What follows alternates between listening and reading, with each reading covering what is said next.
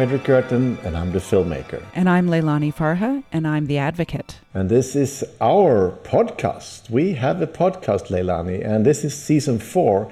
Incredible. Yeah, and season four kicked off with the amazing Peter S. Goodman from New York Times. Uh, I think, Leilani, it's so cool to have a New York Times global economic correspondent in our our podcast, and who is on the same page, been looking into the same stories that we've been looking into in our work. So it's it's really cool, and and that's why we decided to to bring Peter on for a second half, where he will be talking much more about the pandemic, how the most powerful used the pandemic to be even more, even richer and even greedier. Exactly. And you people out there, you should actually go and buy Peter S. Goodman's book. And the title is, Leilani? The title is Davos Man, How the Billionaires Devoured the World. You can order it online, but remember that one of the crooks in the book is Jeff Bezos from Amazon. So don't buy the book on Amazon. Go to support your local bookshop. I think that's the, that's how we should do. And so, so also bookshops can survive and, and do better. Exactly. So, Frederick, what are you up to?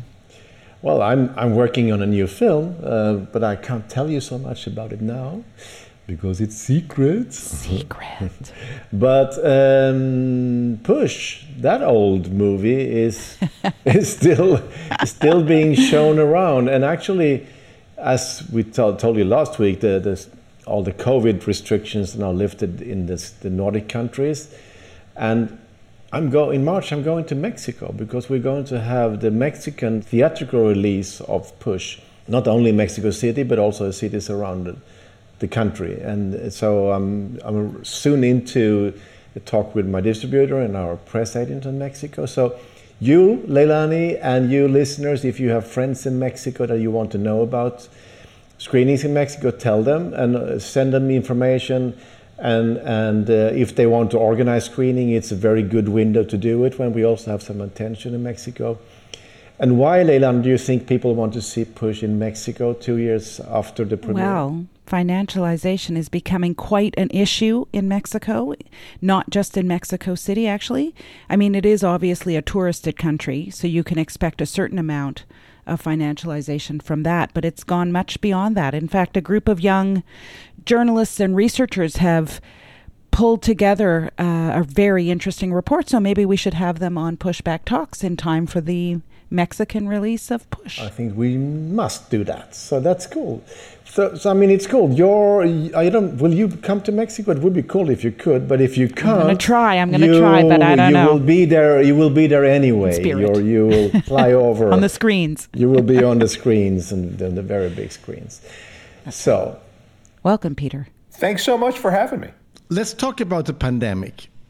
The pandemic, of course, in, in Push, we talk a lot about uh, the global financial crisis, the effect and what it led to, like a new global landlord coming up. So the financialization of housing, which is it's something that happened a few years after the big crisis. So Blackstone entered in twenty twelve. So we have been in, in this podcast, we always we started in the pandemic and we said, this is a new moment in history, and now we should all look out. We should learn from the financial crisis, because the Obama government kind of sent out, kind of promoted Blackstone in some ways.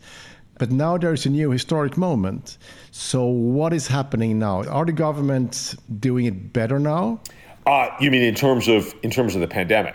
Or in terms of uh, not letting even more power over to the already richest people on the planet? Uh, I, I, you know, some good has come of the pandemic uh, in that, you know, in Europe in particular, there's been a step back from these crippling policies of austerity uh, that have been uh, really uh, just brutal for ordinary people in, in, in many countries. Uh, the European Union has, you know, softened its its budget rules, and it's allowed countries in, in crisis to exceed the, the usual debt targets, though, you know, none of that's permanent. Um, and eventually we'll probably be back to a place where austerity rules. In the States, you know, Biden comes in and has all sorts of important proposals on taxation. At some point flirts with a wealth tax, though he's actually generally not favored a wealth tax. I argue in the book a wealth tax is absolutely, you know, vital because, you know, take Jeff Bezos, who, if we're just taxing income, which is what we do, is going to end up paying a lot less uh, a share of his income than the people who are scrubbing his toilet, right? I mean, he's, he's a guy who who makes eighty-three thousand dollars a year on paper. That's his salary at Amazon. Uh, that's about what a public school teacher in California makes. Well, you know, the reality, of course, is he's worth two hundred billion dollars because he's paid in stock. And we don't tax stock unless it's sold. And even then, we pay it at much lower rates than most people pay income taxes because that's called a capital gains. So Biden comes in. He wants to fund uh, a much more expansive social safety net, which is something that we really need in the United States. And he wants to pay for it by increasing uh, corporate taxes back to a sort of middle level between where Trump lowered them and where they've historically been. And uh, and he, he wants to, to tax wealthy people. These go absolutely nowhere. We have gotten nothing in the United States. Uh, and and it's a similar picture. I mean, in, in the U K, there's a conversation about increasing corporate taxes that seems seems healthy. Uh, but by and large, the pandemic has uh, enhanced the inequalities that have been there all along. And and the biggest, uh, most profound failure, I think, uh, we have to look at a vaccine distribution policy, right? Where classic, you know, Davos Man construction, like we can either have the status quo, we're a handful of well-connected pharmaceutical companies, vacuum up all the profits uh, and monopolize the fruits of publicly financed research uh, while creating more billionaires in pharma, or we get no vaccines at all. And and so what we've got is a situation where Pfizer and Moderna, thank goodness that they gave us these miraculous COVID vaccines. They've done an enormous amount uh, of, of good.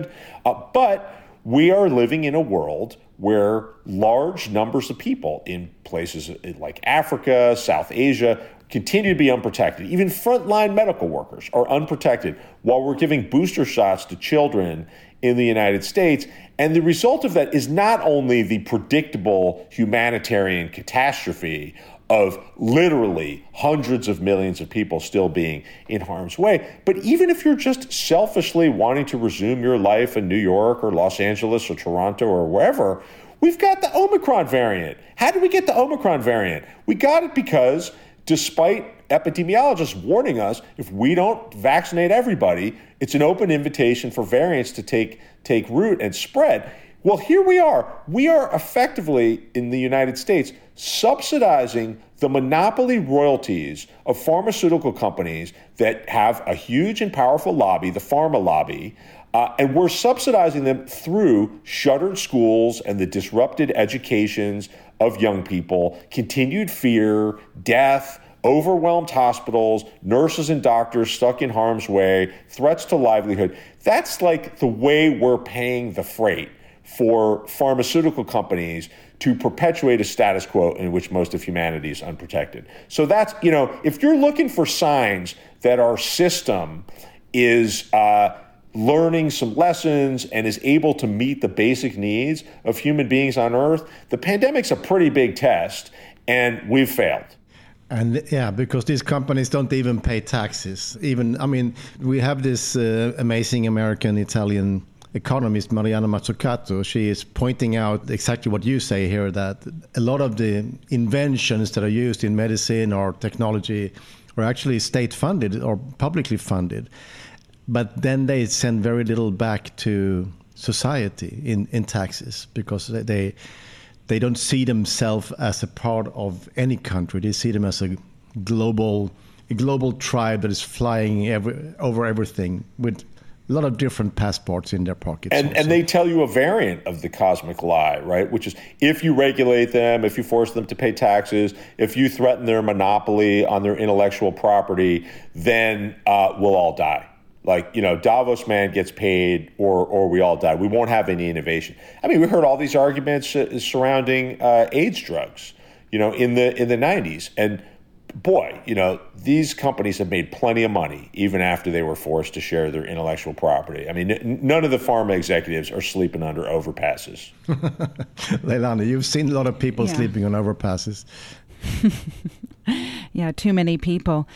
Um I think in your book, the, the the stuff about Pfizer and Pfizer, you know, overcharging governments. I mean, overcharging is just not even the right word. I mean, just extracting so much wealth from these vaccines. And and the scene you portray, which was news to me, about them pressuring the U S government to roll out boosters when the science wasn't there yet that boosters would be useful. For me, it keeps coming back to their incredible political power and their power to change the world, really. I mean, pushing for boosters when when the science wasn't there. Now, maybe they were right in the end, right, and maybe boosters have been useful.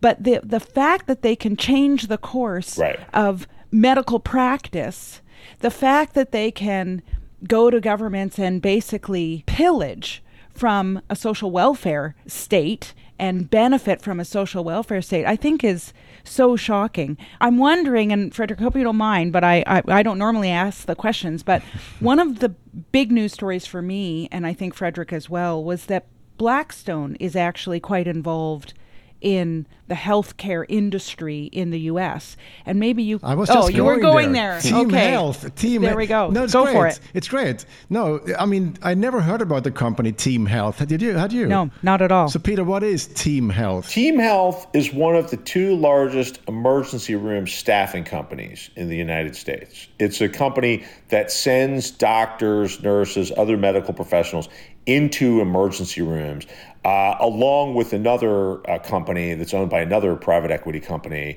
Uh, they they essentially control one third of all the staff inside American emergency rooms. Blackstone bought Team Health back in twenty sixteen for about six billion dollars. And uh, they've been accused of participating in this thing called surprise billing.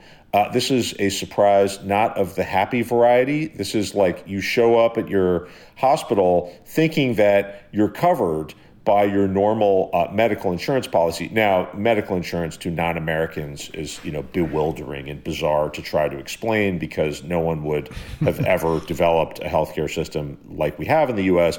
But you're dealing with generally a private insurance company, unless you're dealing with the government insurance uh, for older people, Medicare, or for lower income people, Medicaid. And uh, people show up and they sign the paperwork needed to go get care in the emergency room. And then uh, a few weeks later, they start hearing from collection agents when they get these extraordinary bills for, you know, four, five, eight times as much as Medicare, which is the government program, would ever have charged them. Uh, and I discovered that uh, Team Health in particular pioneered this strategy of uh, actually paying their doctors based on the amount of revenue they derive from patients, which is a direct inducement to order up potentially unnecessary tests. I mean, essentially, Blackstone and the, the other investors who've piled into American healthcare in the run-up to the pandemic have turned healthcare into a business that's really not all that different from, you know, an airline or a fast food chain. Like, the customer, the patient is the customer. You want to maximize revenue. The people working in the hospitals are costs to be reduced as much as possible so you can jack up margins. And one of the ways you do that is reduce inventory. So, you know, your airline wants every seat taken so they can charge more for the seats. Well, your your healthcare investor like Blackstone wants hospitals full so you can uh, demand more for procedures, for hospital beds. This is why the United States, and the United States is not alone. I mean, I detail this in the book. This same story plays out in Italy, in Sweden. Uh, the U S loses a third of its hospital beds in the twenty years running up to the pandemic. The U S turns more and more to just-in-time inventory management for tests, for, for protective gear. And so this is why the pandemic Uh, deals uh, the, the healthcare system uh, just a tragic blow. Now, the pandemic would have overwhelmed many a system, but, you know, I talked to this, uh, I talked to people who told me the story of Ming Lin, uh, who's an emergency room doctor who had worked uh, near a hospital, uh, at a hospital near the World Trade Center in New York uh, during nine eleven. So he's now working at the time uh, of this story in Bellingham, Washington, north of Seattle. He's working in an emergency room. He's actually an employee of Team Health, the Blackstone company. And early in the pandemic, he starts asking some pertinent questions. starts asking the hospital administrators, how come the people uh, greeting patients aren't wearing masks? Why do we have no triage system for people showing symptoms of COVID? Hey, why are we continuing to allow people to come in for elective surgeries, elective procedures at a time when we should be worrying about the spread of COVID? And what he's told again and again is, hey, the people coming in for elective surgeries, that's our bread and butter. You know, we make money off of that. We don't want to frighten them with face masks. We don't want to hassle patients. We don't want inconvenience. And let, let's just sort of, you know, get through this and sweep it under the rug. When he complains to his supervisors, he's told, listen, the client, the hospital's our client. We can't alienate them. What they say goes. He eventually goes public. He goes to Facebook and starts essentially blowing the whistle that his employer is complicit in making the entire American healthcare system vulnerable, and he's fired. Now, Blackstone says he's not fired. You know, they offered to put him somewhere else. Yeah, you know, there's always a story, right? Like, this guy's got a family. He's got kids in school in Bellingham, Washington. He's not just going to up and move somewhere else. Moreover, why are they moving him? I mean, this this guy's valued uh, by his his his colleagues. He's been there for more than ten years. And, you know, his supervisor actually says, you know, you've embarrassed the company. You've damaged our relationship with the hospital. This guy's a whistleblower who should be celebrated as a hero. And yet in the structure that we've accepted, created by Davos Man, where healthcare is now a business, no, he's, you know, a malcontent who's jeopardizing the business model. You are listening to Pushback Talks. If you like what you hear, be sure to subscribe and leave a review. Want to support the podcast further? Become a patron by going to patreon.com slash pushbacktalks. For more information on the right to housing and Push the Film, visit make the shift dot org. It's scary, Leilani. That part of the book was a lot of things that I had never heard about. It's interesting that you also look into Italy, which is then a more traditional European economy, but also Italy has been, and also my own country, Sweden, has been adopting a part of this um, business reality in healthcare. I mean, Sweden is a special tragedy. Uh, I mean, Italy briefly, uh, the province of Lombardy, which is the wealthiest part of Italy, right? This is where Milan is, high-end manufacturers. I mean, these are truly wealthy, comfortable people who have made money over centuries by uh, making things the rest of the world wants. And it's, Milan, of course, is the financial center. And the pandemic just overwhelms this healthcare system because it turns out in the quarter century before the pandemic, Lombardy embraces this notion that privatization will make us more efficient. And so the result is uh, Lombardy's got all kinds of world-class facilities for, uh, for uh, Uh, uh, heart surgery, uh, that's a big one, uh, cancer, you know, they're, they're just world class. And yet they don't have any basic healthcare providers. So I talked to a woman who had just taken over a practice from a retiring uh, general practitioner, and she's dealing with COVID. She doesn't even have time to call her patients at the end of the day. There's so many cases. There's no monitoring. You know, you have a system where formally a, a truly national or a provincial level healthcare system has a bunch of institutions that can talk to one another. Well, now there's all these contractors at the table. I talked to a woman named Chiara Lapora, who's a doctor with uh, Médecins Sans Frontières, Doctors Without Borders. And this is a woman who's, you know, spent her life in Afghanistan, Yemen, Cambodia, you know, conflict zones. And she's shocked to discover that her own country, Lombardy, is now a conflict zone. And she and a bunch of her M S F colleagues set up a unit in a hospital uh, in a in a place called Lodi, where, you know, she discovers that she can't even set up a system where they can control who's coming in and out of the hospital because there's so many private contractors handling the bed linens, handling the delivery of the meals. And they're all saying, well, we'll be in breach of contract if we don't show up according to our schedule. So the pandemic's, you know, spreading there.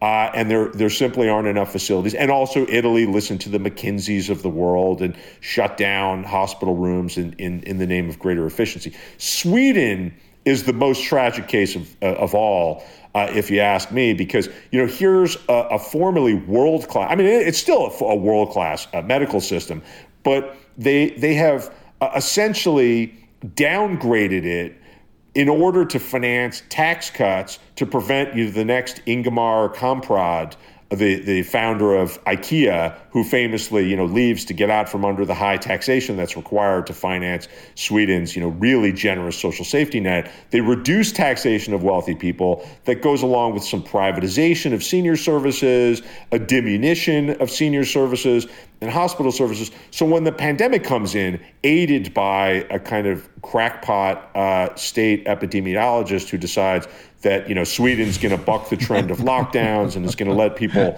wander around freely without wearing we, face masks. We we love him. Yeah, so, Tegnell. We, we love the uh, crackpot. So, man. Yeah. so th- you know, that allows the virus to spread. But what then happens is, I mean, I spoke to uh, people who, uh, doctors who treat, normally treat patients in senior homes, who told me flat out that there were directives in Stockholm. You know, if you're living in a senior center where this thing spread like wildfire, uh, and you have COVID symptoms, you will de facto, this is the word that doctors use, these are not my words, you will be euthanized. You know, they will put you on a morphine drip, uh, they will cut fluids, and it's lights out. They're not taking you to a hospital because they understood, and I spoke to people in hospitals who told me the same thing, we just don't have enough capacity to deal with this. Uh, we don't have enough ventilators, we don't have enough beds, and we're gonna have to make some decisions about who's gonna live and who's gonna die. So if you're in a senior home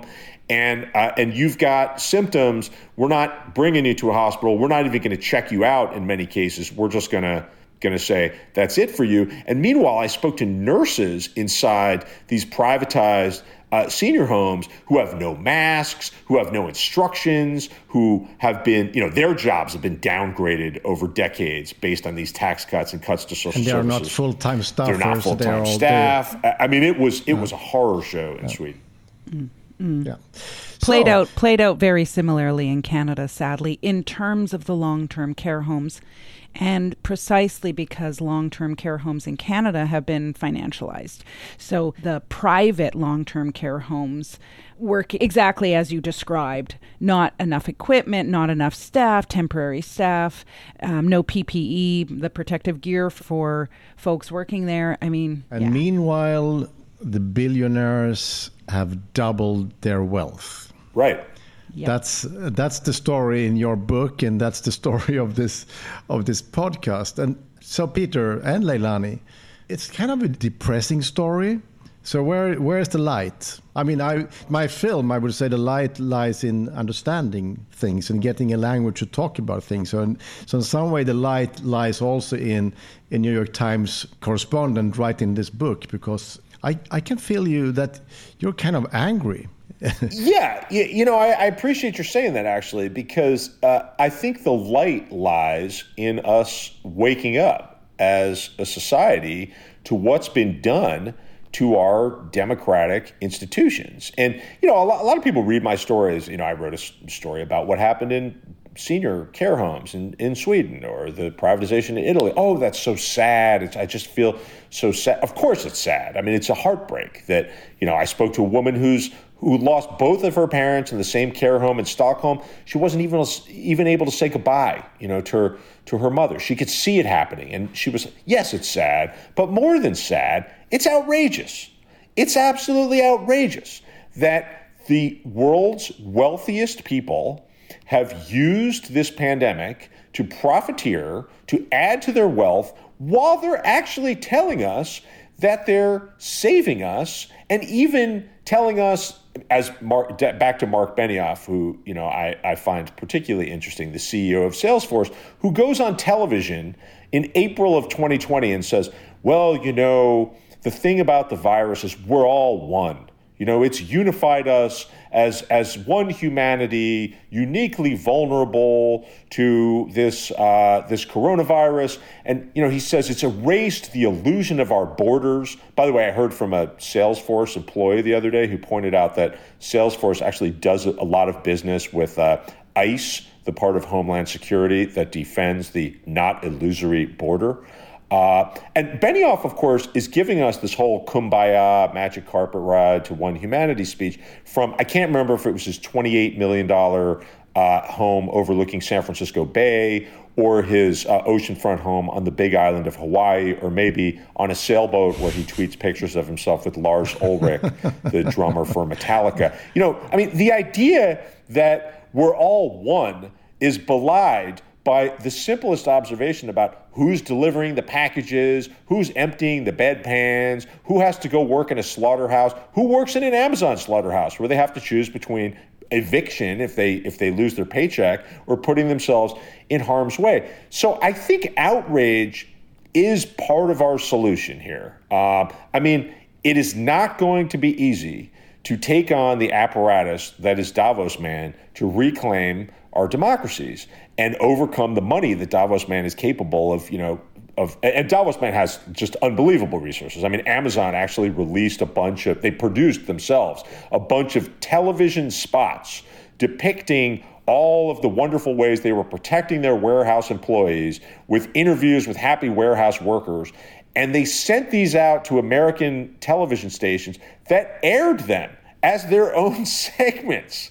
You know, I mean, the apparatus is formidable, but we've been here before. You know, we, we stared down the robber barons in the nineteen twenties. Uh, after the Great Depression, we got the New Deal in the U S. We got a tremendous social safety net in the U K. Uh, the Nordic model's been built up over years. I mean, we have a template where you can take on monopolists with antitrust enforcement. You can build up the power of labor. And and by the way, you know, stakeholder capitalism, yeah, they talk about labor, but they don't talk about labor unions. And you have to you have to increase the power of labor unions. And if we can do those things, if we can bring back progressive taxation, antitrust enforcement, and, and, and it's absolutely vital that we boost labor power so labor can bargain for its piece of the action, we could solve an awful lot of problems. Again, that's a simple prescription, not at all simple in terms of execution, but that's what we got to do. And the human rights uh, perspective. Imperative. Leilani. Yeah. yeah. Well, first of all, I want to say about The Light. The book, I mean, there were moments actually, Peter, when I cried um, in your book.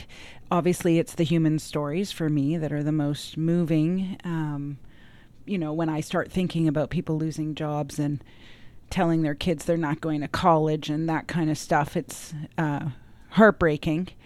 Uh, but I also laughed my head off. You have a very sharp wit. And, Thank you. And so there is light in this book because it's the absurdity, it's the outrage that you bring to light, and, and you do make the reader laugh, at least this reader. Well, thank you. Um, in terms of, you know, how do we bring this down, reconstruct, start, you know, I liked the, there was a sort of pragmatism at the end where you're like, you know what, we have the tools, we have them. We have to harness them. We have to believe in them. We have to maybe reinvent them for this century and, you know, et cetera. And, and, and I think I'm with you on that. I, I'm actually, as um, listeners will know, and Frederick knows, I'm about to release a set of what I'm calling, un, in a very unsexy way at the moment, uh, human rights directives on the financialization hmm. of housing. So a kind of, you know, here are the actors, here are the instruments, here's how it's all unfolding, and here's what we've got to do. Very practical, but using human rights. A lot of what I'm talking about is tax reform, right? Better legislation to protect, in this case, tenants. It could be workers, right. You know? So, and I and I think that's right. I mean, I think there's a lot that can actually be done fairly easily if we can get governments to actually re-engage, to pivot. I mean, governments right now are beholden to Davos Man. They're beholden. They're in bed with them. They're facilitating. They work with them. They're chummy. They're friends, et cetera. And so we need governments to pivot back to people, I think, and to take seriously human well-being. I actually thought the pandemic was going to be the time. Mm. And as you say, we've failed. So far, it's a failure. It's a huge failure. It was worse than a failure, actually, um, in some ways. Um, I mean, it's a but, I st- but, you know, it's a tragedy. It is, yeah. But it's brought it's brought some images that we need to have, you know, into stark relief. I mean, I mean, back to the climate change metaphor. This isn't like, hey, look at the model. You know, look what's happened to a half centimeter, you know, a, a, a half a degree Celsius increase. No, this is like, hey, there's floods, folks. Like, we're watching people in boats, you know, hanging on for dear life. And, you know, maybe that will, let's hope that that will at least catalyze a serious conversation about how we got here and where we need to go. Yeah.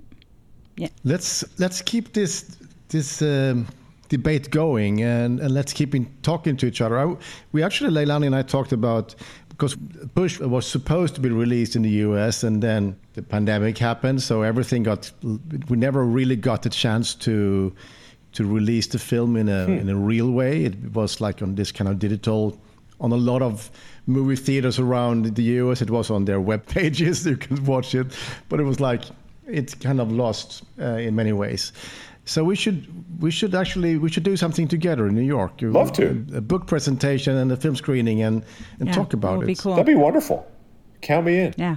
We should see uh, if I'm if they let me into the country. I don't know if it's if it's still possible. And if they not. let me out of my country.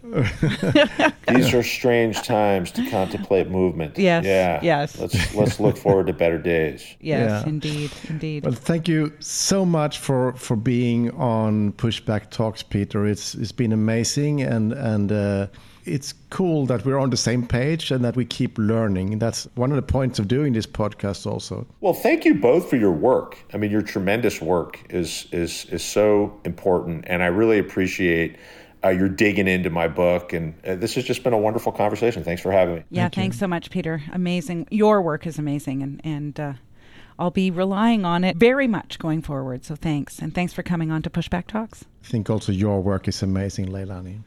Agreed. And your work, Frederick. There we go. It's a we are one. We're the, using Benioff. The group hug. The group hug.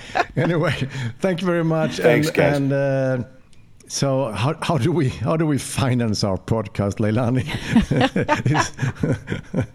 We are obviously not connected with the right people.